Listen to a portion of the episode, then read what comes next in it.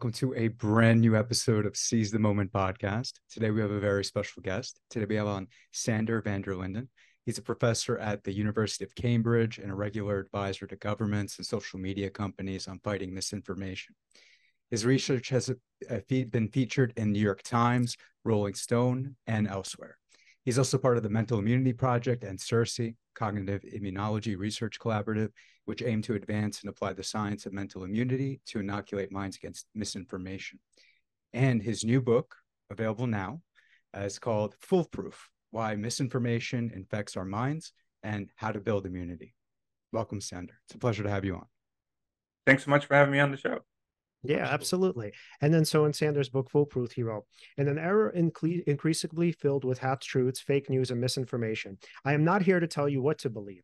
Regardless of where you fall on the political spectrum, perhaps you can think of this book as a humble servant in your own search for truth. Andy Norman, a philosopher at Carnegie Mellon University, refers to me as a cognitive immunologist.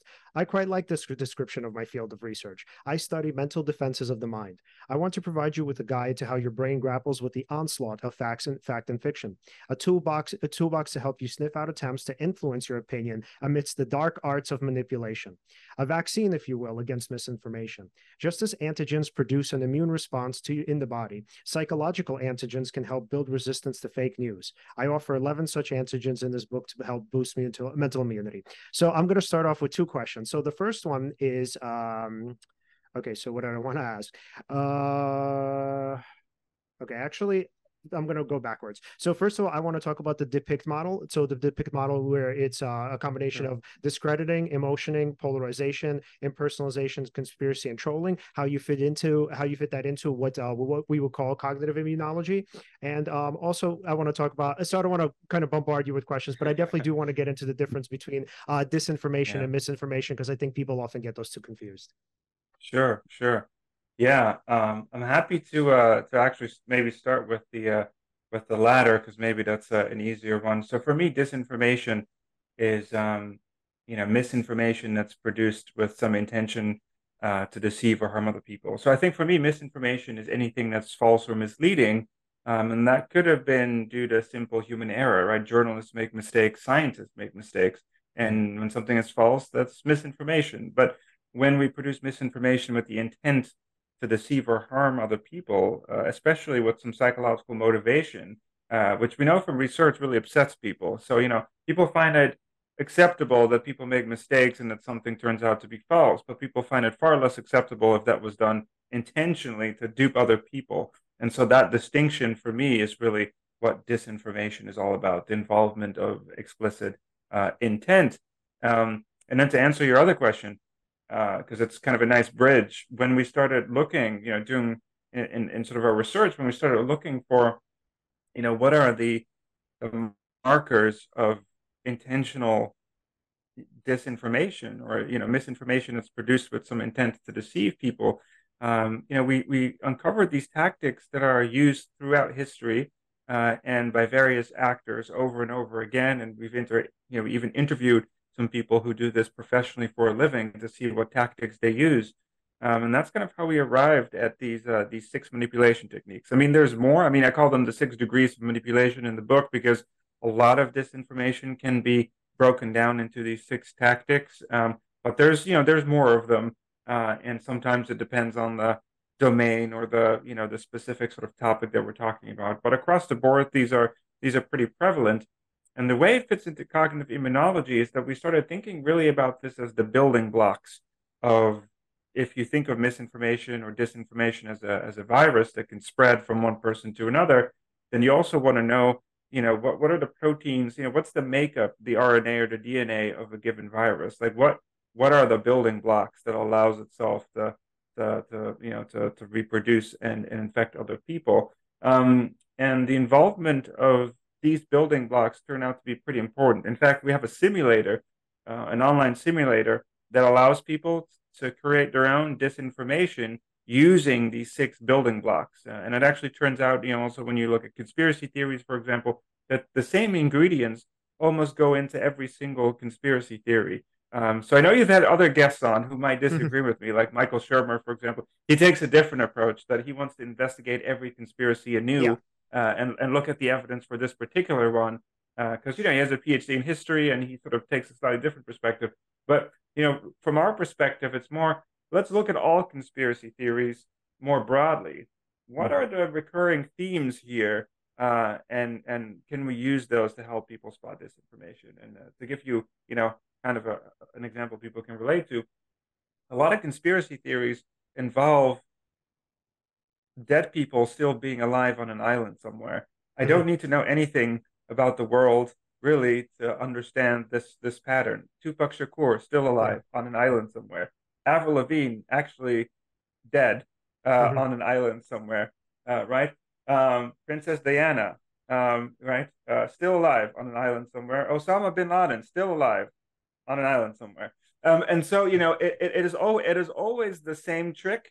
Um, and you know, granted, sometimes they use a slightly different trick, um, and so it's not hundred percent sort of accurate. But but it's about these tropes and building blocks that led us to formulate okay what are the key ingredients that go into producing disinformation and what if we expose people to these building blocks uh, essentially so they can build up their immunity that was really the question and what, what motivated some of this research mm-hmm. Yeah, so since you mentioned Michael Shermer, I actually want to say something that, uh, in his defense, but also in the way that you guys would agree. So I actually think you both had the same conceptions of conspiracy theories. So the way he conceives it is, and you mentioned this on, um, I'm not sure if you mentioned this in your book, but you definitely mentioned it on other platforms, where there's a set of core principles that inform specific conspiracies. So, uh, like, and I also mentioned this when I believed in conspiracies, I had like these con- core principles, right? So on the one hand, you can't trust trust the government, you can't trust big institutions. Uh, people are in some ways pawns of those institutions because they're kind of their sheep. They don't really know. They're ignorant, right? They're not the sort of initiated or whatever. Uh, and then on top of that, there's a sort of belief that you can only really trust yourself. Uh, let's say you know the world is sort of uh, this really dark and sort of uh, dark, deep, deep dark place. Uh, it's kind of full of just poisons. Uh, you know things just right. lurking around the corner. Yeah, so I think you guys would actually agree more so than you think. So when it comes to specific conspiracies, I don't think he would question every single one of them. I think there are some of them that he would look at and say, okay, this is a little bit more reasonable than some of the ones that are connected to these core beliefs.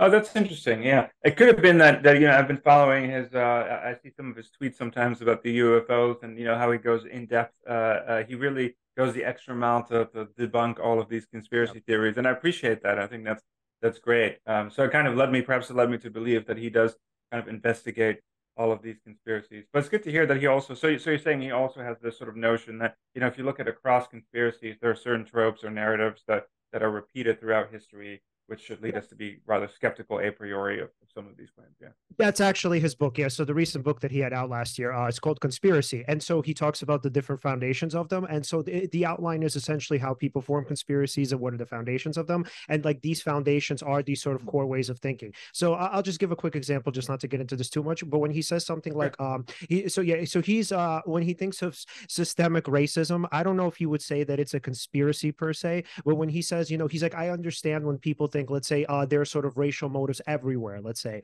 And then so for him, the underlying understanding as well, because in the past, right, obviously we've been marginalized, uh, we've been mistreated, mis, mm-hmm. you know, abused, whatever. Uh, and then so the thinking is based on that sort of foundation, we develop, you know, these kind of uh these core kind of concepts of the world and what to expect. And so therefore the idea is, let's say a certain group of people will automatically be mis- mistreated by people in power, right? So therefore now every single thing that kind of happens in that domain, it must be a mistreatment, right? So instead of he would say probably looking into the facts, we would automatically assume like, oh yeah, of course, this group is empowered, this group is not empowered, they're the marginalized group based on my core belief that you know marginalized groups are always mistreated. Therefore, I'm going to believe that this happened without particularly looking at the evidence. And what's interesting, just to add to that, is uh, there is coherence, right, to that foundation in, in a sense, right?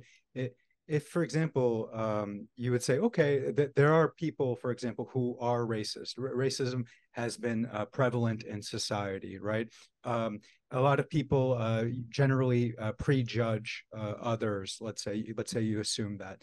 Um, it happens to be true as well but you use little sort of rationalizations or little uh, facts and then you could you could sort of see how somebody i mean i wouldn't say makes the jump to um, this or that conspiracy but those foundations eh, it, it is fascinating how there is some sort of a coherence to it and then that can lead in all sorts of other directions. Right yeah. Yeah yeah. I mean certainly yeah. um, go ahead sorry Oh yeah, yeah. So like yeah, one of the main core beliefs is you know like going back to institutions is I can't trust the government, right? So the way that right. he would frame it is that yeah, anything that the government does or anything that you hear about the government doing that's even seemingly nefarious has to be true. So it's like for Shermer, I you know I just want to be I really want to be careful because I don't want to speak for him, obviously. And I mean, obviously he can correct whatever if he ever even hears this. Uh, but the point is sure. to say, yeah, w- w- the the point is to say that a lot of this stuff isn't really sort of thought out or well thought out because a lot of the times when people have core beliefs like and you would, would say the same thing i'm sure you would agree uh, is that when people have these core beliefs they automatically assume that these like sort of more minor conspiracies are true because they fit this sort of grand scheme or this grand plot that people already believe in. So yeah so i would kind of you know sort of push back a little bit on the belief that shermer debunks all conspiracies or like looks or takes all of them seriously. I mean also i think he's a skeptic so that's sort of what he does for a living and yeah the ufo stuff right, i mean he's, exactly. he's, they hate it altogether. But yeah sort they're just going back it's just going backwards yeah so the depict model so I, I really love it and so can we actually go through them one by one and can you tell us a little bit about how they manifest. And also, by the way, the other thing that's really fascinating is this isn't actually a um oh, yeah, I'm going to kind of use this no pun intended foolproof model at uh, predicting or figuring out what are conspiracies. The way you frame it is that these are more like red flags. So they are indicators of bunk or you know dis or misinformation, but they're not exactly you know foolproof kind of resources to say like oh I can spot misinformation here and I could kind of figure out the facts here. Yeah, I mean, uh, you know, when when somebody figures out that uh, that that if you read the book, it's not going to be 100% foolproof. I think the, the book has done its work uh, in terms of helping people identify uh, um, some of the some of the techniques. No, no, I think you I think you're I think you're um, uh, you're right. So the the techniques themselves are are are indeed they're they're markers or, or flags of um, um, of potential manipulation, because when you do the sort of work that um, that we're involved in, which is about pre-bunking and inoculation, um, you're doing preemptive work, right? So you can never be 100% sure about some future uh, attack or, or falsehood.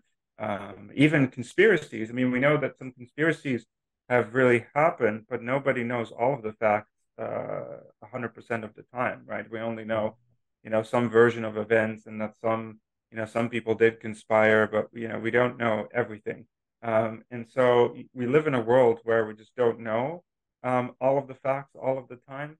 And so the best we can do really is is look at the patterns that are associated with deception to help people form, uh, you know, in terms of skepticism, uh, a healthy dose of skepticism uh, towards uh, the deployment of, of these techniques. And so that's that's right.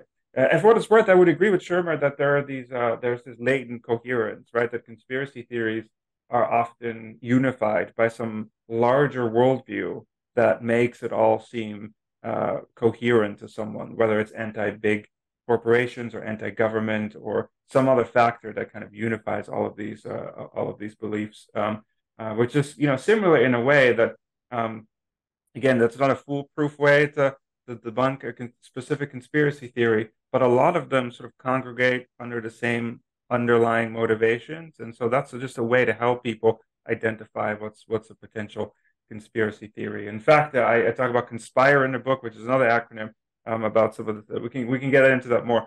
But yeah, uh, for depict, yeah. Um, so impersonation is uh, is uh, the stands for impersonation. Um, I like to start with that one because it's easy for people to sort of imagine.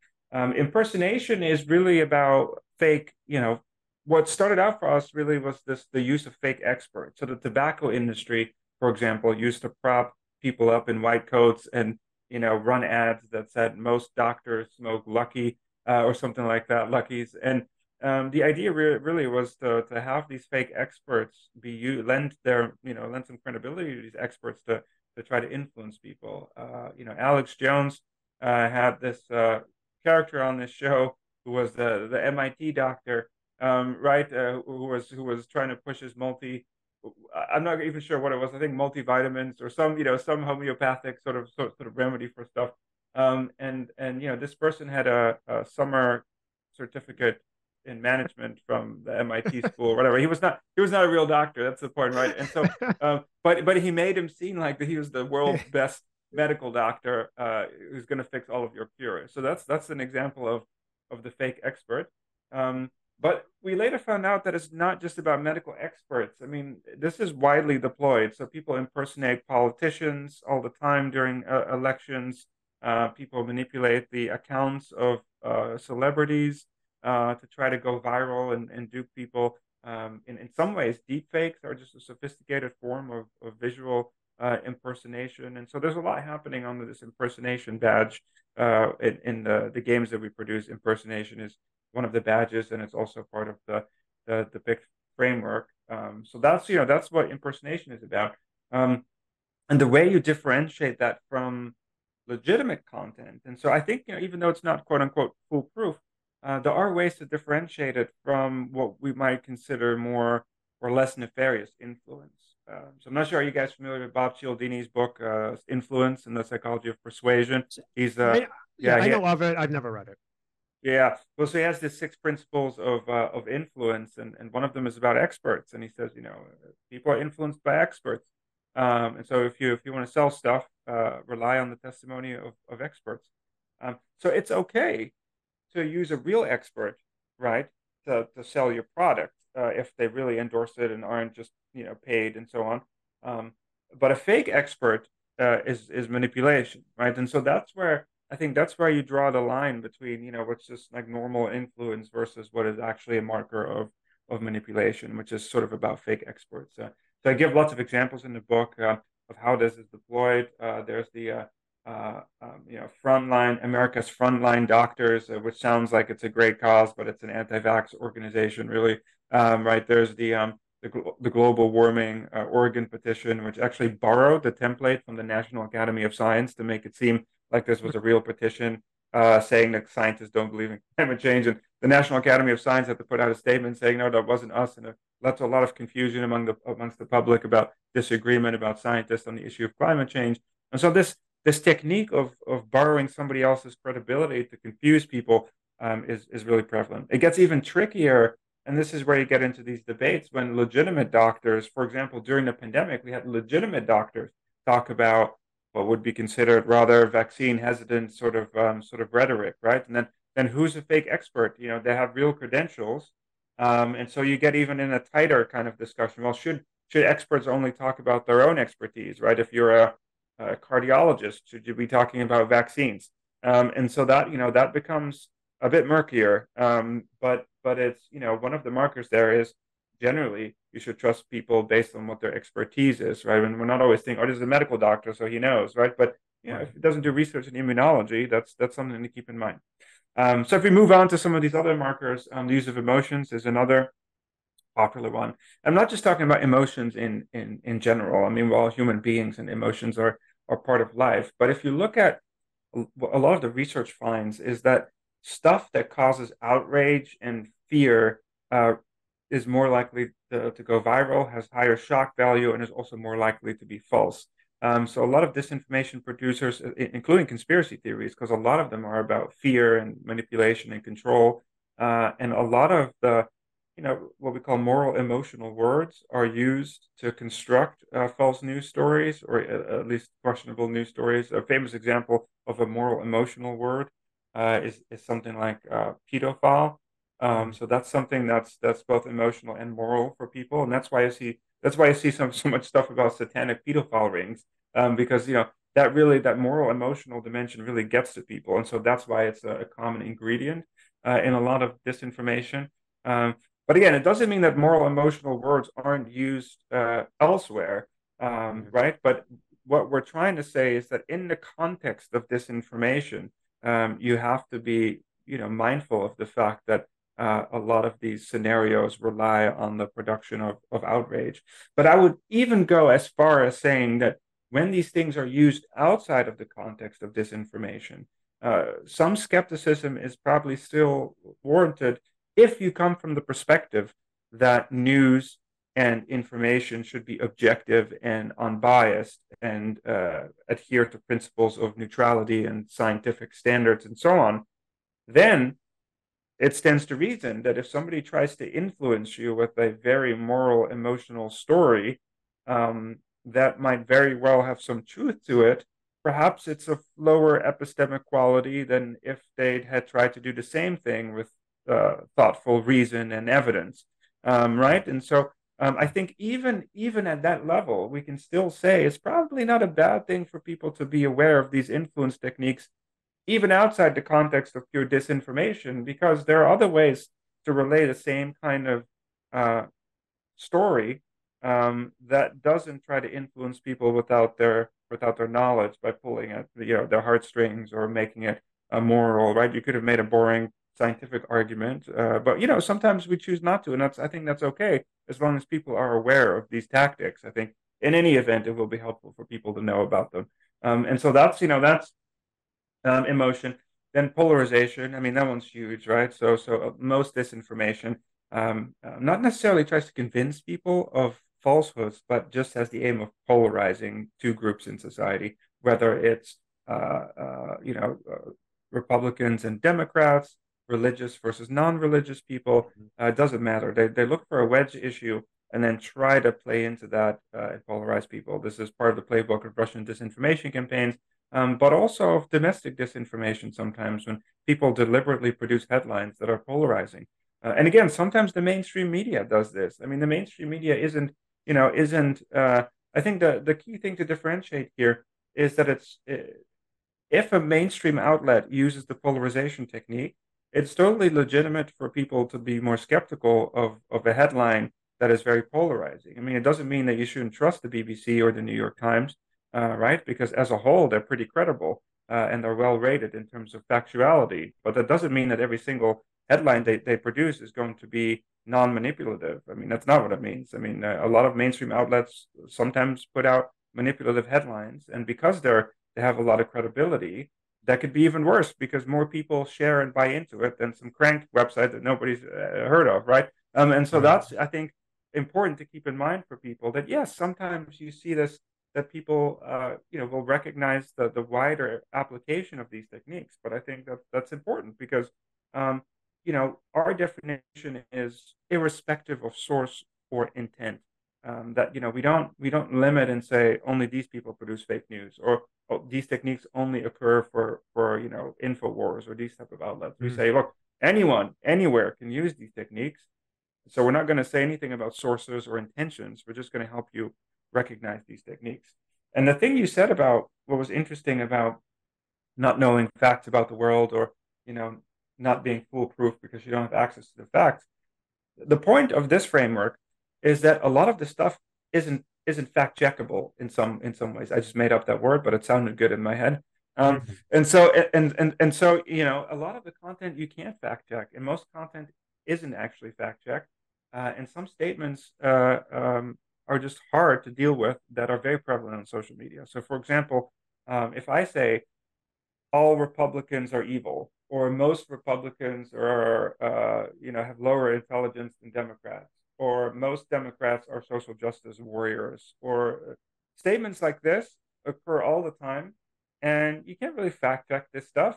Um, I mean, are most Republicans evil? How you how how would you even research that? Or, or? The, the point is, yeah, you don't have to know anything about the world really, or not much, to know that that is a polarizing statement. Um, and we know that it's polarizing because we can measure the polarity of, of words that are used in a particular sentence, right? Uh, mm-hmm. Uh, depending.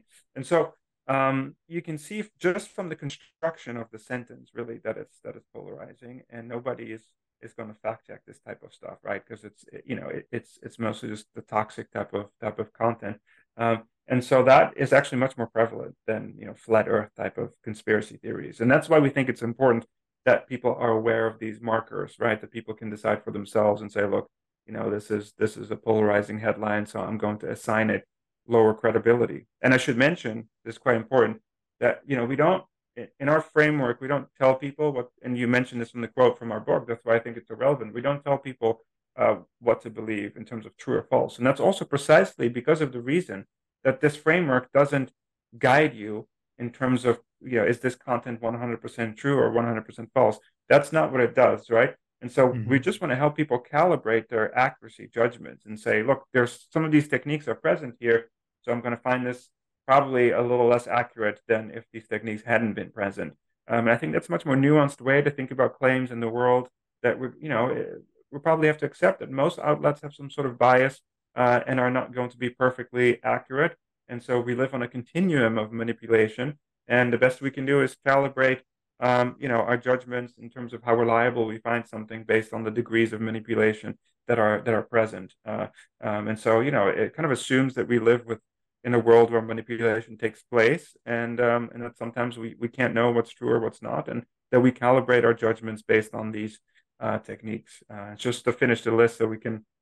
I'm sure you guys have uh, have other questions. Uh, is uh, you know the the D stands for deflection or discrediting, which is all about discrediting bad actors, um, um, or in this case, you know, at least bad actors let me put it this way bad actors often discredit uh, using denial and deflection tactics. So they will deflect away from the evidence or deny scientific evidence uh, to try to discredit uh, what we would generally consider to be legitimate institutions. Um, and again, you know, you could say, oh, but but don't fact checkers discredit misinformation? Um, but again, there's very there are very big differences here in how this is used. So in the in the disinformation space, people discredit using uh, ad hominem attacks using deflection and denial of scientific evidence. Um, fact checkers discredit by using. Sorry. Yeah, fostering doubt too. Fostering doubt, yeah, thanks. Yeah. That's that's a really important one. By fostering doubt, that's a huge part of the now is just casting doubt on the mainstream uh, and scientific narrative. Uh, absolutely. Um, whereas fact checkers, they use neutral scientific objective language. If you read a fact check, it's very, very professionally written. Uh, it tends to be nonpartisan, right? And they try to, to, to, be as objective as possible. They don't use any of these techniques to discredit. Um, and so there, there are big differences in how disinformation actors use these techniques and how others might use these techniques, right? So in the context of disinformation, this is what you're looking for, this sort of casting doubt, uh, denial, deflection, and that's how, how content is discredited. C stands for conspiracy. Now, we already talked about that. I think for me, the, the, the, important element is that the best conspiracies contain a grain of, of truth. And I think you mentioned something like that, that, you know, there's often some, some vague, you know, grain of truth in there. And then they use that to, to, to try to cast uh, doubt on the mainstream narrative and, uh, uh, and use uncertainty and, and information vacuums uh, to try to concoct plausible sounding explanations um, using particular ingredients. I, I, later break down the conspiracy technique into sub elements um, that uh, my colleagues and I have uh, have, uh, have further developed. Um, so things like, you know, most conspiracy theories have uh, assumed nefarious intentions, right? Mm-hmm. It's never the case, Leon, uh, that you know um, people are plotting in secret to throw you a surprise birthday party, right? We don't you know, maybe you hate birthday parties and it would make for a good conspiracy, right? But but uh, um, th- that's usually not the case. It's always some nefarious actor. Um, it's a predictable plot, right? There's some some guy or mostly men, sometimes females, plotting in in secret to, to you know concoct some some evil plan. Um, so there's this nefarious intention. Um, there's incoherence. Often, the even though there's this sort of global psychological coherence, that the theories themselves are usually completely incoherent. Like either you know, o- o- you know, Osama bin Laden uh, was already dead when uh, you know when they when they found him in the in the compound, or maybe he's still alive somewhere. And you know, people will often uh, endorse sometimes mutually exclusive conspiracy theories, and sometimes just contradictory accounts because of this global coherence. So it doesn't matter what what it actually is. As long as it's anti-government, I'm on board, right? Um, and that's when you look at the specifics, it's often totally incoherent. A persecuted victim, right? There's always somebody in power and then some victim. Um, that's that's the how the stories are constructed. Um, and um, um, uh, reinterpreting randomness. 5G is a wonderful example of that, right? Ooh, there's more coronavirus deaths where there's more cell towers. So what could explain that, right? Oh, maybe a third factor, population density, right? Where there's more people, there's more phone mass and more deaths. But no, we can twist that around and say, well, actually, it's the phone mass that are causing the the deaths, and and the sort of confusing correlation with causality is uh, is really um, a hot sort of ingredient for conspiracy theories. They love that, and so they they tend to use correlation and turn it into causation because most people confuse correlation and causation, which makes conspiracies sound very um, attractive. So anyway, so what we do in these experiments is um, we take these ingredients and then have people concoct their own conspiracy, and we find that with those basic ingredients, you can create any plausible sounding conspiracy theory. Uh, and we, you know, we're obviously not behind this one, but the birds aren't real one, I think, is a great example of uh, of that. I mean, uh, are, are, you guys familiar with the birds aren't real? Oh uh, yeah, no, we talked about it on the oh, podcast. Yeah, yeah, yeah, where the birds are actually not really birds; they're they're robots surveilling us. Yeah, yeah. The birds are not real. I actually yeah. don't remember this. Okay. Yeah, so the birds, it's satire, but it's meant to illustrate that you can create a conspiracy using using these predictable ingredients. The, the why do birds sit on power lines uh, so they can recharge because they're government drones, right? Ah. Um, and mm-hmm. so that, yeah, um, I would have tweaked it um, to make it more persuasive. I would say only certain birds are are robots. So, yeah, and then you can go into the spots and the feathers and create elaborate conspiracies about you know what they look, and so it becomes even more difficult to falsify um, some of these theories. So, so anyway, those are the, the conspiracies, which are now part and parcel of, of, of any good uh, disinformation sort of campaign. Um, and uh, I think I think we uh, oh trolling trolling is the last yeah. one, which hmm. um, you know is is obviously huge during election campaigns. Uh, it's it's all about baiting people into response. It, it could be with automated accounts um, to try to amplify divisive debates. It could be um, AI generated uh, where you, you you generate narratives by an AI and then target uh, accounts. Uh, it could be humans. You know, used to be humans in troll farms, and we interviewed um, some people who work in troll farms to to try to uh, you know bait social media users into into a response and and talking about divisive uh, issues. Uh, so um, you know, troll troll and divide. And so it, it is um, increasing over time, troll, trolling activity. So people have, have tried to track this, and um, so that's it's become a, a more influential uh, technique. Um, so yeah, so the, those are the six degrees of manipulation, and then there's there's many many more. You know, things like scapegoating or false dilemmas and uh, other logical fallacies that are that are often used. Um, and again, I would I would go as far as saying you don't really need to know much about the world to, to detect some of these tactics. Um, so the false dilemma is is this uh, extremist tactic that political gurus often use, uh, and they try to present people with two options. Well, in fact, there's more, right? So they take away all the nuance, and it sounds really persuasive sometimes. And so, like, oh, you know, you're uh, we have to fix the homelessness problem in San Francisco before we can think about immigrants, or uh, either you join ISIS or you're not a good Muslim. Um, and so the, the idea here is that to falsely present people with this juxtaposition of two choices. Well, in fact, there's many more. And so this taking out all the nuance creates extremism. And that's what this technique is all about. Um, and the interesting thing for me is that you don't need to know about the content of a claim. You just need to know the structure of this fallacy. Uh, and so in our interventions, we we expose people to, uh, you know, to, to a clip from Star Wars, for example. Uh, are you guys Star Wars fans or not? Not really. Yeah, yeah, I, I love Star Wars. Mm-hmm. Yeah. Uh, so, so uh, we we do Revenge of the Sith, um, and so we have Anakin Skywalker. If people don't watch Star Wars, he becomes spoiler alert. He becomes Darth Vader. Um, and uh, Obi Wan, um, and uh, you know, Anakin sort of says, "Or either you're with me or you're my enemy." Uh, and then Obi Wan replies and says, "Only Sith deals in absolutes." Um, and so the idea here really is that that's the that's the only thing you need to know.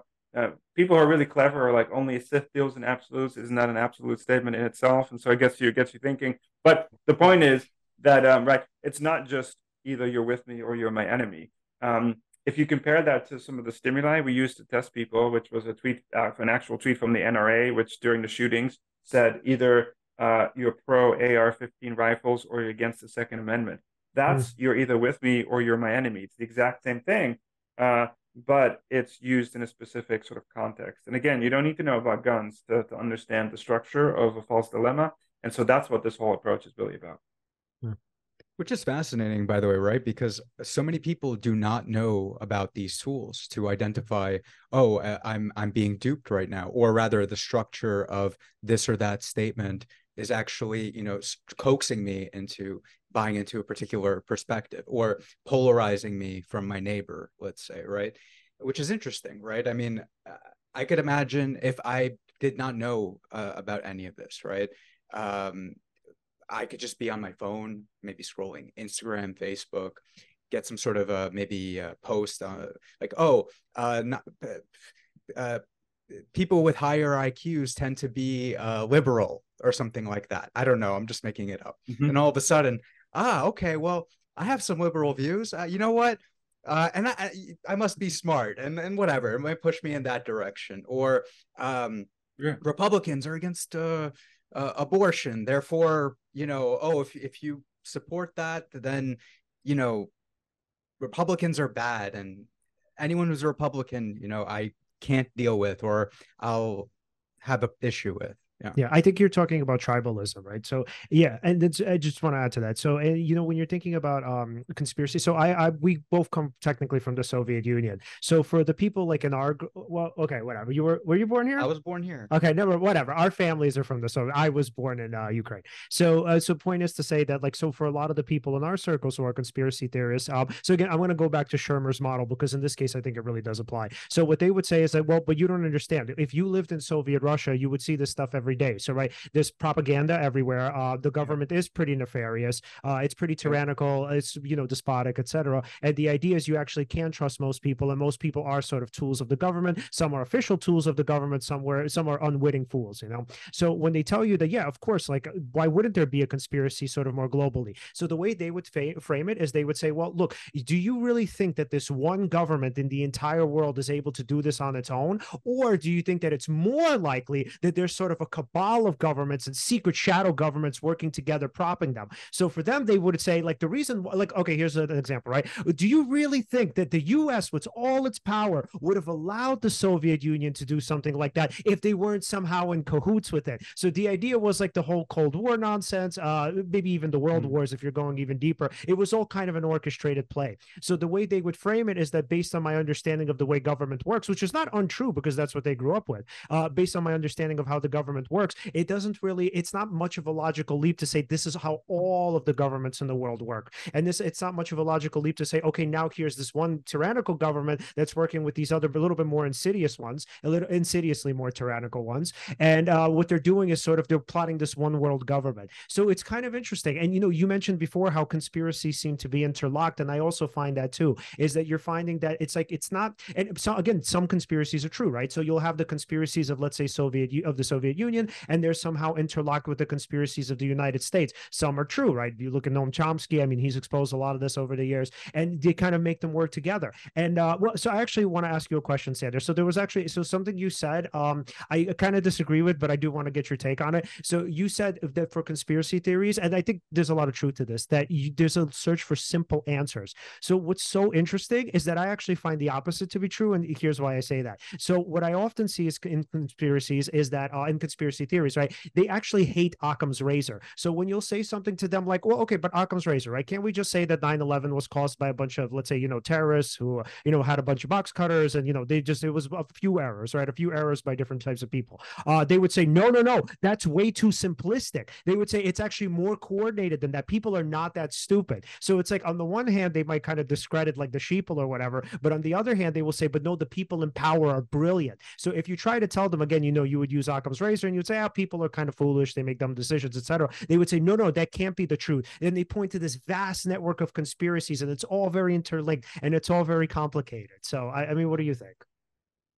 Yeah, yeah. Maybe I should I should clarify this a bit because I, I do agree with you. I think um, sometimes maybe when when uh, when when we say this, I think what we mean is that the the conspiracy theories themselves can get really complicated uh, in terms of how they construct the um, the the narrative and all of the links and the complex webs that they draw between the connections and people.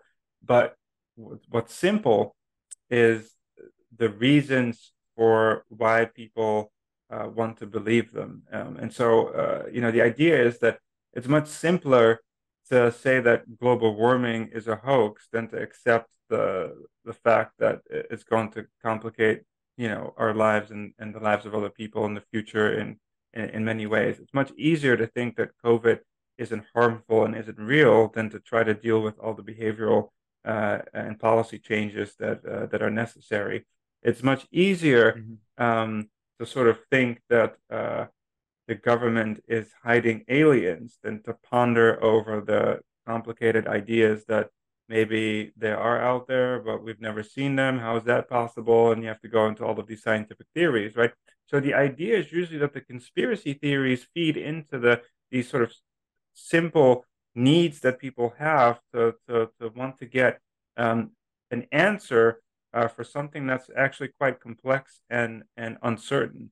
right? Global warming, the science is complex. COVID, the science is complex. Uh, aliens, actually, the, the science is, is quite complex. Um, and so it's much simpler just to believe um, that it's all not true. Um, so I think that's what we mean by saying that the, the motives are sometimes simple. Uh, but I agree that the theories themselves can get quite elaborate. Does that make sense? Yeah, maybe the distinction here is simple but not easy, or easy but not simple. Where it's like, uh, for I mean, I think there's kind of complexity on both sides, but I think what you're saying is in terms of motivated reasoning, it's it's much easier for a person to believe, like, let's say, I don't know, uh, like let's say the government or whatever is hiding the fact that there's an afterlife or something, and we've always known that they're they're these sort of telekinetic people or whatever, and like so they're hiding all of this technology from us, or whatever it is, whatever you'd call psychic ability from us, uh, rather than to believe that, yeah, you know, maybe there is no afterlife and maybe we're kind of here all on our own. I mean, yeah, yeah. I think easier. Go ahead. Sorry. No, sorry. No, just the the complex reality. I mean, what may be the actual reality, which is something harder to deal with, right? Where, uh, for example, oh, uh, there are no people with psychic abilities or something like that. That that, for instance, like on one level, um, it sounds like on the surface, I could see how you might say, no, that's a very clear cut answer. Mm-hmm. There are no people with psychic abilities. But then, uh, I suppose uh, there, there's something. Mm, you know what? Scratch the thought. It's an incomplete thought. I, will I'll stop there. I, I was just th- uh, thinking that the the actual what I guess what I'm trying to verbalize here is that the um the reality what you have to sort of um contemplate in order to integrate uh what is actually true versus using sort of existing information in, in your sort of belief set in order to rationalize an understanding or a coherent explanation of what is going on, it's harder to accept something unfamiliar versus something that is familiar. Like at least at least then um, you're still using uh, your own resources to come up with an answer as to you know how does this make sense. Mm-hmm. I got you. Yeah, yeah, I think, yeah. No, no, I think that makes sense, and I like the term. You know, easier. Uh, the, the these things are easier to accept than reality, which is often complex and uncertain. Um, so I, I, think that makes sense. Um, perhaps simpler in the sense that um, you know I think I think sometimes there's this notion that uh, okay, let's believe that some powerful people are plotting in secret to cause uh, harm. That's a simple explanation uh, because the you know the other the other narrative is that there's actually some some complex science that you would you you would need to get into to, to sort of you know uh, deal with uh, with it, or you know the, the complex distributed consequences of, of global warming or the pandemic or any of these theories, uh, right? So the, the simpler answer is that there's somebody plotting in secret uh, because it's always the same. It, it, has a simple structure to it, uh, um, and that's I think sometimes well, it's easier to accept, um, but sometimes people also say that's the that's the simpler narrative. Um, but I can see the point that you know once you go beyond the powerful people plotting behind the scenes there's often a complex web of relations and stories uh, that that are actually quite you know quite intricate. And a lot of conspiracy theorists love referring to their own research, and they spend hours on the internet connecting the dots. And so I fully I fully agree that you know they turn it into a, into a complex web, but uh, uh, perhaps the the premise is simple. Uh, that's sometimes I think what what what we mean that it's always the same sort of premise. You already know the answer. There's people plotting in secret, doing something nefarious, and that, that's what makes it unscientific because you know with the scientific theory you don't assume that there's evil people out there plotting. That's one of the possibilities but there's many other non-conspiratorial explanations right? The the simpler version of this is, is just to, to always assume it's the the same sort of sort of plot. Um, and it's interesting when you point this out to people um, especially when i talk to the conspiracy theorists and then they, they always come back with this answer that yes but some conspiracies have really happened right? And some conspiracies are real. Um, and I think for me, the differentiator is, and, and sometimes there's a lot of confusion about this. And this is also, I'm not sure if, if Michael Shermer and I agree on, on this aspect. I, my sense and, and some of my collaborators is that when you look at real conspiracy theories, the process by which those are discovered are actually very different from false conspiracy theories. And so, oh, very interesting. oh, can you tell? Yeah, yeah the markers can, are. Yeah, yeah, the markers are not the same.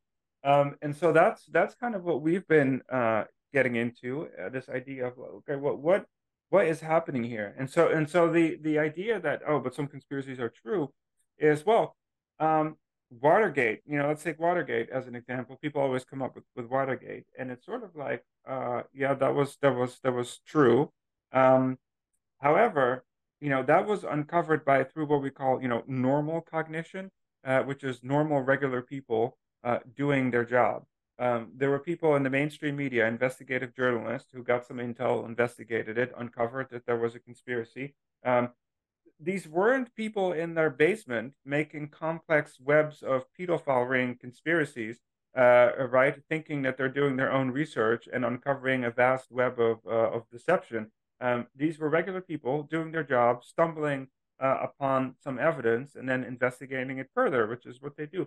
If you look at some of the other conspiracies throughout history, Wait, Sam, usually... I, I just want to interrupt because I really want to. I want to quickly ask you: Do you know that you pretty much just quoted Michael Shermer? Oh, is that is, that's is that literally right? In this, that's literally in this book, almost word for word. Yeah, he would agree with you 100. percent I love that. I love yeah. that. For some, for some reason, I always think we we we um we disagree on this because no. uh um you, you, know I always get this and, and I don't really know him that well. I should I should say maybe I should I should actually read his book before. Yeah, I, you would love it. you would really love before it. Before I spread yeah. more fake news. Uh, because Seriously. The, yeah, yeah, because he's always, um, um, you know, about this sort of oh, but you know, we, we have to investigate uh, the uh, the the you know the the facts, and it's sort of well, yeah, that, that's true. But but the thing is, there there are people out there doing this for a living, fact checkers, journalists, uh, uh, the police, right? So it's usually through some very mundane, normal process that real conspiracies are uncovered, and the ones that people that are popular on the internet are always floated uh, with what we call this this sort of conspiratorial cognition. So not routine or normal cognition, but conspiratorial cognition, which have these ingredients like,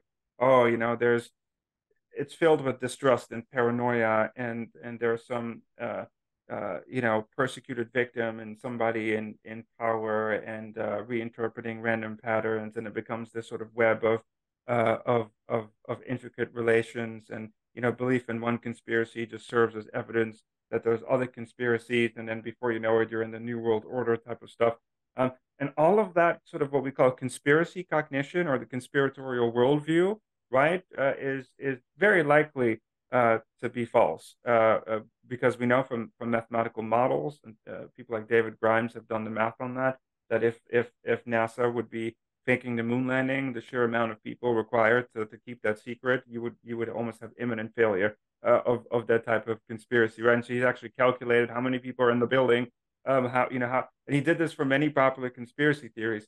Um, and it just you know it's just the case that the the psychological process by which people arrive at these popular conspiracy theories are just filled with irrationality and paranoia and distrust that are very predictable. They always have the same narrative, like the, the, the dead person on an island somewhere. Whereas the real conspiracies are usually uncovered uh, by regular people, fact checking or journalists or uh, you know investigators, um, doctors often. You know, I always say, I mean, there there are tons there's tons of of conspiracies.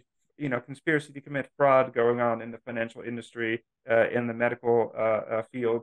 Um, it's not the case that that this is not uncovered. I mean, there's people who's literally whose job it is to investigate these type of things, and people do uncover pyramid schemes and financial conspiracy to commit fraud or defraud the United States.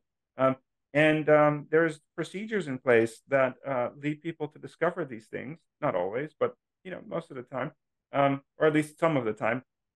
Um, and that process is very different from the process by which people arrive at conspiratorial beliefs. Those tend to be scientifically oriented investigations that use, you know, hypotheses and evidence gathering, open mindedness, uh, right, and, and so on. And so that's why why I'm always out of hand, kind of skeptical of of these more popular sort of conspiracy theories that uh, a lot of people seem to seem to endorse. Uh, because if there was a real conspiracy going on, um, right, there would be some kind of investigation um, or, or, scientists would be looking into it. Um, and then it wouldn't be a conspiracy theory anymore because we, would have evidence. Um, and again, sometimes you don't know all of the facts, right? Uh, take Epstein. Um, a lot of people are skeptical uh, about this. Um, and this is really interesting. Do you guys know Paul Bloom? He's a he's a yeah a well-known uh, psychologist who, who told me on Twitter. He said, "Yeah, but uh, doesn't it make sense for people to have a prior uh, that um, assumes that you know maybe we should we should all be a little."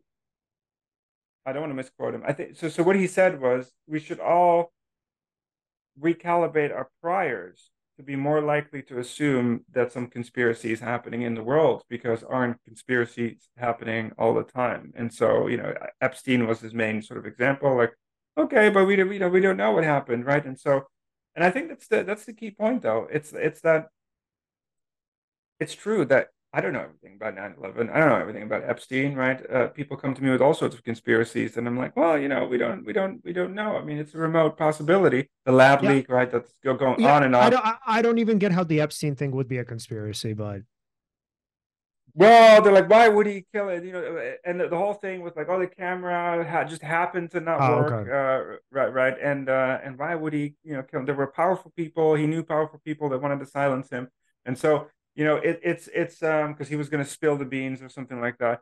Um, and so you know, it, it, it, that's an example. But also um, the bioweapon lab leak sort of thing. I think people get really confused about. Sure, there can be accidents in a lab. Nobody's saying that there's never been any accidents, but that there's intentionally people plotting to create a bioweapon in a military lab and so on. That's that's an elaborate conspiracy theory for which there's you know very little to know to know, in fact, probably no evidence.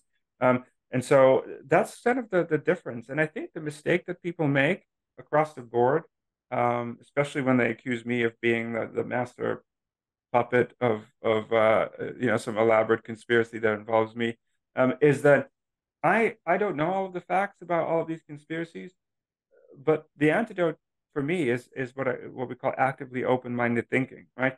Um, I don't start out assuming that it's some evil person plotting behind the scenes. As you said, you know, if you know anything about government or international organizations, most of the time, this sort of you know bureaucracy that happens at lower levels, it's plenty of incompetence and accidents, and mm-hmm. and not a whole lot of planning uh, and and intentional. Right? It, it's very chaotic.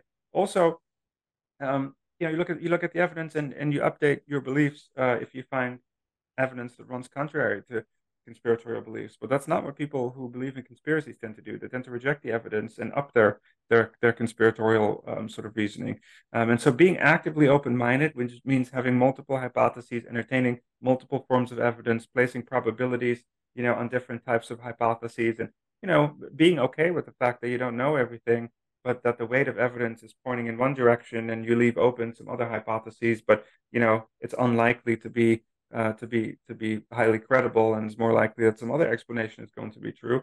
Um, I think that's really the antidote because conspiracy theory is all about being fixed in your mindset, being 100% sure that it's these evil people, you know, plotting and working together, um, and and you just want to see the evidence for that. And I think that's inherently unscientific in how that works. And yeah, I have family members who are deep into into the you know truther movement stuff, and and that's usually how I try to have that conversation. Is is uh, is look, you know, we don't we don't start out by assuming that it's a, conspiracy because that's not scientific. And then they'll often say, "Oh, but isn't science itself kind of a religion?" Um, hmm. and and and you know, isn't science like a big conspiracy with all the fraud and so on? Um, and it's sort of like, well, uh, you know, regardless of what you think uh, of that, and and you know, sometimes fraud does happen. Uh, science is kind of a self-correcting enterprise. We uncovered a fraud, right through the scientific process uh, and that's that's why it's such a useful process to have to be open-minded and to gather evidence and and to not jump to conclusions about what's you know and so on. And and um, you know i think to some to sometimes that resonates uh, for for a little bit uh, until they sort of go back into the you know on the internet and uh, and and and and do their own research again uh, and so on. But but but it, you know um, again it's not to say that it, often it sounds kind of um, you know, I, I don't want that to sound paternalistic because I, I do think that it's important for people to, to do research um, and not just rely on, on what experts uh, uh, say. But, you know, obviously we can't research everything about about what's going on in the world all the time. So we need to rely on experts to synthesize the evidence uh, a little bit. But, um, you know, doing your own research means being open-minded and, and not, you know, not jumping jumping to conclusions. And I think that's what conspiracies are are all about, sort of jumping to, to conclusions. Now, I'm just curious, how do you think um, societally uh, could we maybe combat the spread of misinformation? Because I, I, recall from your book, there's this, um, I believe you were citing a study where during the uh, COVID 19 pandemic, the rate at which misinformation was spread was, I think, uh, six times faster than uh, any any true claims uh, regarding COVID nineteen, and this is very hard to deal with. Uh, I'll just sorry, I'm going to tag that with a little bit because I also uh, respecting the time, of course, as well. Uh, also, sure. with with um, echo chambers, right? Essentially, like on, on social media websites, uh, the algorithm is set up in such a way where it uh, maximizes for uh, um, max time on site by uh, feeding you things that you already like and giving you more of that. Um, so the coupling of misinformation spread and sort of these algorithms that allow also for uh, at least continued that reinforce and uh, sort of push uh, further polarization. What do you think is something that could be done to sort of combat that? Yeah, good question. Yeah, it is. It is a good question. Um, you know, I, that's why I think I place a lot of effort and uh, resources into this preemptive metaphor in in the book because you know it is, and this is kind of an idea for. Sometimes people ask me about how can you de-radicalize your your cranky uncle or somebody who's who's down the rabbit hole in some echo chamber, and you know, as as as many in the medical field would probably agree, um, prevention is much more effective than cure in this in this context. Um, and that's why I focus a lot on this principle of, of psychological inoculation, uh, which is all about pre, you know preemptively building resilience uh, to some of the factors that lead to the spread of, of misinformation. Uh, you know, sometimes it's asymptomatic, right? People spread misinformation without without knowing that something is false. Sometimes people are stuck in an echo chamber, and you know the information they receive is uh, confirming their pre-existing beliefs, but people are not really thinking about it that way. Um, right? And so, how can you preemptively prepare people um, for these type of scenarios? And that's what this principle of pre-bunking or inoculation is uh, is all about. We use pre-bunking for people who are less comfortable with the with the vaccination analogy, hmm. um, but but really, it, it, inoculation is um, is really about this idea that you actually preemptively um, inject people with a weakened dose of the virus, uh, and so it follows the medical analogy exactly. Really, that you know, just as you inject your body with a weakened or inactivated strain of a virus to try to predict, uh, to try to trigger the production of, of antibodies to help confer resistance against future infection, turns out you can do the same with the mind uh, mm. by preemptively exposing people to weakened doses of, of falsehoods or the techniques that are used to produce falsehoods, and by refuting them in advance or deconstructing their fallacies. Uh, this is the important part, right? You just you, you don't want to just expose people to weakened doses of disinformation, you actually want to deconstruct it as well in advance. Uh, people can build up mental or cognitive resistance and become more immune, relatively more immune uh, to, to disinformation in the future. And just as the body needs lots of examples of uh, potential, you know, invading pathogen to understand which proteins are, you know, healthy and part of the uh, the good cells and which are the invaders. Um, it kind of works the same with the mind. Your mind needs a lot of um, examples, microdoses of what deception or manipulation looks like in order to mount uh, an effective mental immune response. Um, and that's really what uh, our research is, is, is all about. And uh, to give you an example of the, the reasoning behind inoculation, um, it's really that, you know, people say, okay, is it different from education or critical thinking? And sort of, well, you can think of, uh, you can think of it as being part of it, but it's much more specific. It's all about, you know, showing facts and education are good, but they're they're not going to help you necessarily um, with a specific attack uh, on your belief system or on your knowledge or on your uh, um, general sort of worldview. Um, so a lot of the time, you know, when somebody shoots polarizing content on uh, onto you, you don't have a, a immediate sort of uh, sort of defense, or you know, when it comes to some of these techniques, if you don't know how to how to how to spot them. Um, an example of that is um, is something that's often used, for example, in the, in the anti-vaccination space. Um, let me give you an example. Um, this is very persuasive because most people have never heard of this and and are, are easily duped by it. which is the idea that we can't trust childhood vaccines because most childhood vaccines are not tested using placebo controlled trials, which meaning that there is no control group who receives a placebo so that we don't have baseline safety data on the vaccines. And so for that reason, the medical establishment has lied to you and you can't trust uh, uh, vaccines. Now, the real story is that actually um, they have done that in the past uh, and then found out later through, you know, setting ethical guidelines that when there's a deadly disease and you know you have a vaccine that works, it's unethical not to give uh, children the vaccine and put them in a control group, right? Uh, but but without getting into the facts about this whole sort of thing, the, the way you would deconstruct this in an inoculation sort of sense is to provide a weakened dose to prepare people for the for the you know to prepare the mental defenses that people might need to deal with these kinds of arguments which is kind of to say well you know leon if i were to um, put you in my experiment we're going to test a new parachute i'm going to give you this really fancy new parachute that uh, is going to be real protective uh, um, and then um, you know for your for your um, for your buddy um, he's going to get the placebo parachute this time, hmm. uh, right? So, so that that's not a real parachute, uh, right?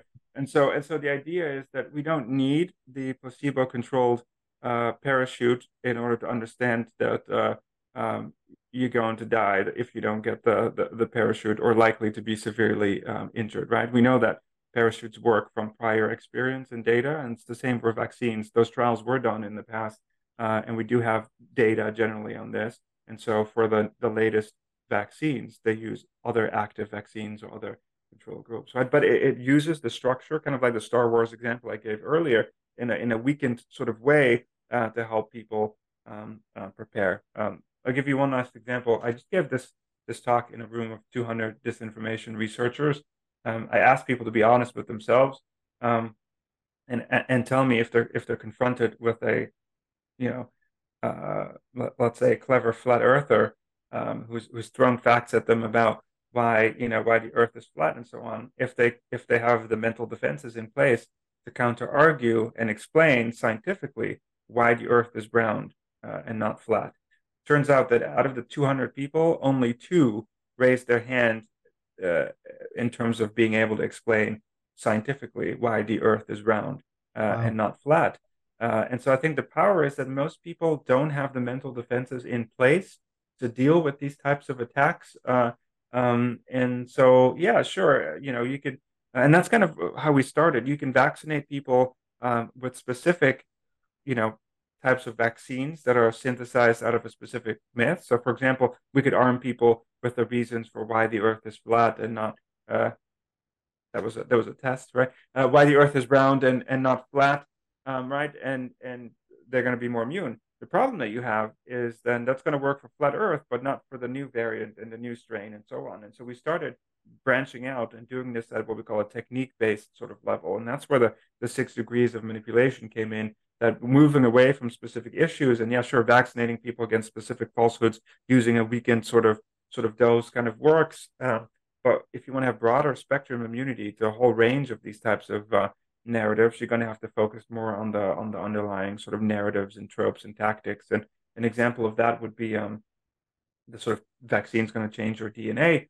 Um, and again, I tell people, um, and it's funny because you know, in the book when you mentioned, I, I said I don't want to tell people what to believe, and uh, and I try to keep it non-political. And then of course you have the people who say, uh, you know, some some uh, some customers who uh, who say like, oh, you know, but obviously van der Linden endorses mainstream positions about vaccines and climate in the book, and so he's biased uh, and so on. Um, and and and sort of the, the the thing is, actually, what I'm trying to say is that regardless of what you think about the vaccine, um, the sort of change the vaccine is going to change your DNA. That's that's not a new that's not a new line of argumentation. I mean, that's a trope that's been used since the start of the development of vaccines in the 1800s, where you know Edward Jenner came up with the smallpox uh, vaccine, and he used the, the cowpox vaccine for that. And there were paintings, literally from that area, of paintings where humans with cows sprouting out of their mouths, and wow. this whole narrative that yeah that you're going to turn into a human cow hybrid if you get the vaccine um, and so and so you know that exact argument has been recycled for hundreds of years uh, it's just that somehow we forget uh, and the same type of uh, you know the same type of trope comes up again and again um, and it's yeah it has a new jacket and a slightly new application um, and people sort of think like oh yeah it's going to change your dna and so on but regardless of what, you want to believe about the vaccines you should know that this is a repeated trope. Uh, and when you know that, I think people are empowered to then make up their, their own mind about what they want to believe. But um, I think that's you know that's important for uh, for the technique level um, sort of inoculation. And then you have people criticize that and say, oh, yeah, but, but you're not changing people's beliefs this way. It's just it's more indirect. And I think you know when it comes to people who have a lot of resistance, it's better to be indirect because you know any attempt to change their beliefs is going to be seen as hostile and biased. Yeah. Um, and so and so that's why I think you know operating at this more indirect level of saying, look, we're just going to empower people to spot these manipulative tactics wherever they may come from, um, is is going to be a more feasible bipartisan solution to the yeah. problem of, of, of disinformation spread.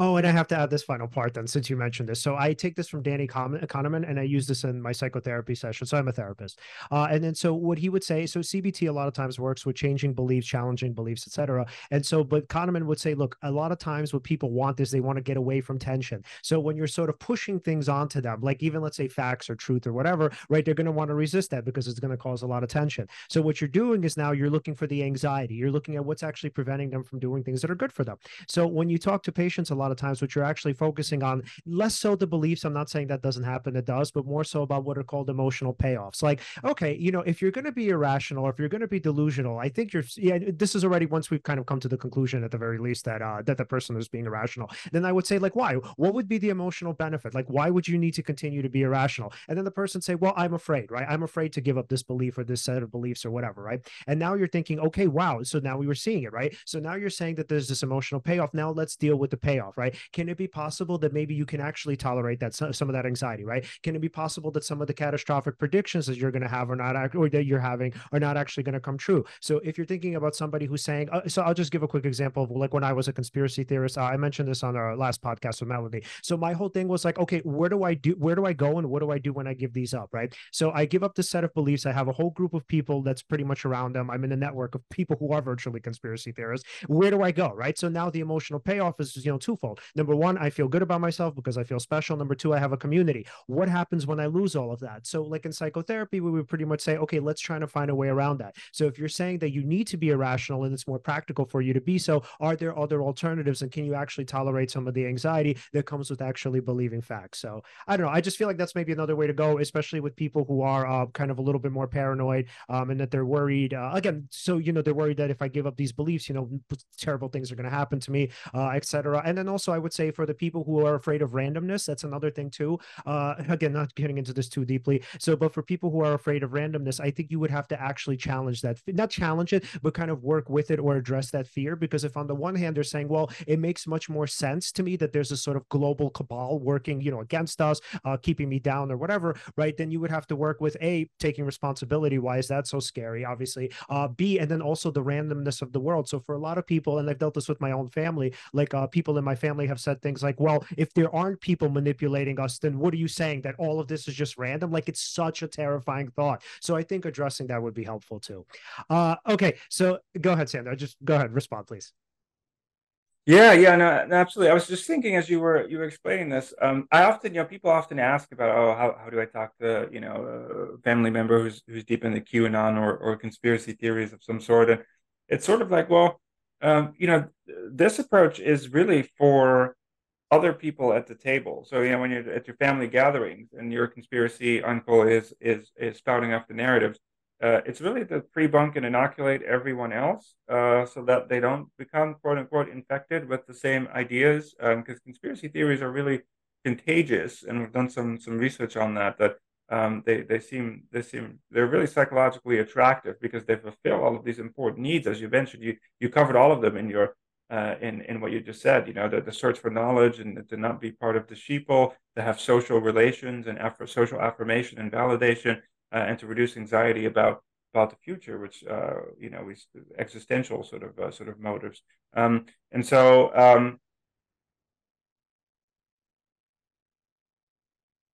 Um, and so, you know, part of it, part of it for me is uh, um, is really about the idea that de-radicalizing someone um, out of a conspiracy theory uh, is is much more difficult uh, than uh, to, to, try to pre-bunk or inoculate. But there is this inter- interesting spectrum where um, you have what we call therapeutic inoculation, which is people who are on the fence uh, and and sort of can still be inoculated uh, by boosting their immune response uh, mm-hmm. when they're thinking about it. But my question to you is going to be, um, since you mentioned that you, you're a, a psychotherapist, um, um, sometimes people ask me if inoculation is similar to exposure therapy.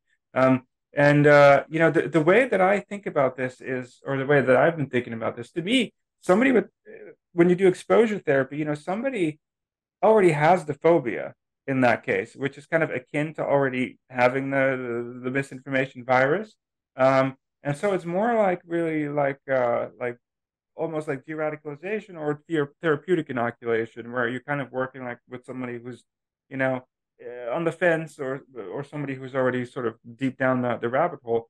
Um, I guess you do do micro exposures. You you build up the the the resistance, but um, I'm not sure. I'm not sure how how that works. Uh, but the inoculation would would have to be the the weakened dose in order for it to fit But the with the framework, but you don't incrementally increase the weakened dose in, yeah. in the inoculation. I, I, actually I wouldn't say that that's a pretty good analogy, just because with exposure therapy, I mean the person is already. I'm going to just use the term. I'm not saying it's exactly apt, but it's is already diseased. So for, for the person going through exposure therapy, I mean they're already coming in with some sort of severe phobia. So I would argue it's not the same thing as inoculation because technically it would right. be pretty unethical uh, to uh, make a person afraid of something, even in actually. Well, I mean I guess parents would do that with children where they would just expose them to you know things little by little and you know just to kind of uh, negate some of the fears. But i wouldn't say that's exposure therapy. I would say exposure yes that's a good concept here but not exposure therapy because exposure therapy implies a severe phobia to begin with.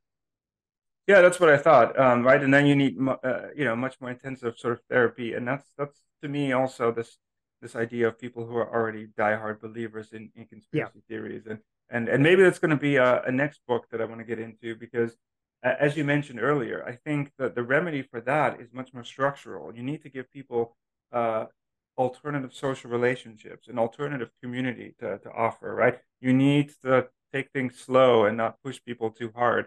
It, it's going to take much more time. Um, and so there's all of these structural factors that you know, it's almost like getting people out of a cult in some way, right? Or it, religion. You need absolutely or religion, yeah. You need all of these support systems in place, and uh, and that's just a much more difficult lift. Um, and that's why I stress prevention so much when it comes to this stuff. Uh, but yeah, when, when somebody's, I totally agree that when somebody's already down the rabbit hole, you need you need these other type of solutions. Yeah, absolutely. Okay, wow, man, this was such a phenomenal episode. I wish we had more time, actually. All right, Alan. So, uh, final questions for Sander before we wrap up. So, before I ask this final question, I just want to say so I listened to the audio version of the book. I love that you actually narrate it. Not a lot of authors do the narr- yeah, yeah. narrating. It was and, it was uh, it was difficult uh, um, to do this. I mean, I was in a studio for for um, uh, for six days. My voice was totally gone. You know, the, the amount of times that you mess up and and have to. I got so much sympathy for people who do animation for living or voiceovers. I mean, it's such hard work. Um, it was it, it, was a cool opportunity because there's a studio here in Cambridge where uh, um, apparently Pink Floyd uh, recorder, and so there were there were a lot of cool things going on uh, that, that were distracting me from um, from the the owner's work that I had to do to to, to record this. Uh, but you know, I told him to get Morgan Freeman, uh, but yeah, he, he wasn't he, he, he, he, he, wasn't available. The voice of God. Um, yeah. and so uh, yeah, so you, you ended you ended up with me. So hopefully by the end, it's still it still sounded, no it was uh, great. It was great. It was also on top of just being very informative it was also uh, there were times where i found it very funny actually. I, I found myself laughing while listening as well oh, so it's like very entertaining and informative at the same time which is which is great.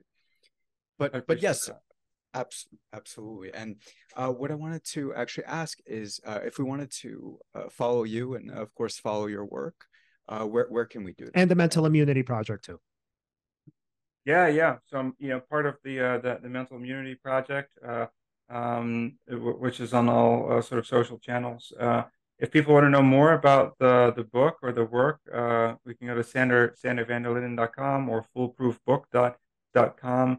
Um, also, inoculation.science, which is a website that houses all of our resources for free the games, the videos, uh, handbooks.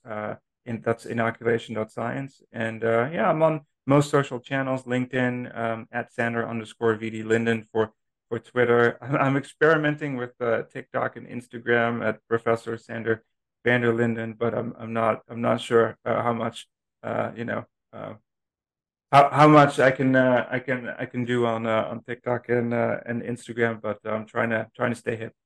Absolutely awesome. And then and then obviously my last recommendation is I really really implore you to check out Michael Shermer's Conspiracy. Uh, okay, so Sander, thank I you will. so much. All right, you'll. I promise you, you'll love it, and you're going to be like, "Oh my god, I agree with almost all of this." Uh, okay, so Sander, thank you so much for coming on, man. This was an epic show. Thank you so much. My pleasure, guys. Thanks for having me. Absolutely. We'll talk to you soon, man. Have a good night. You too. All right. So, everyone, if you'd like to follow us, you can follow us at Seize the Moment Podcast on Facebook and on Instagram. On Twitter, we're at Seize underscore podcast. Like, subscribe, hit, hit the, the, bell, bell on YouTube. YouTube. And again, thank you so much for watching and see you next time.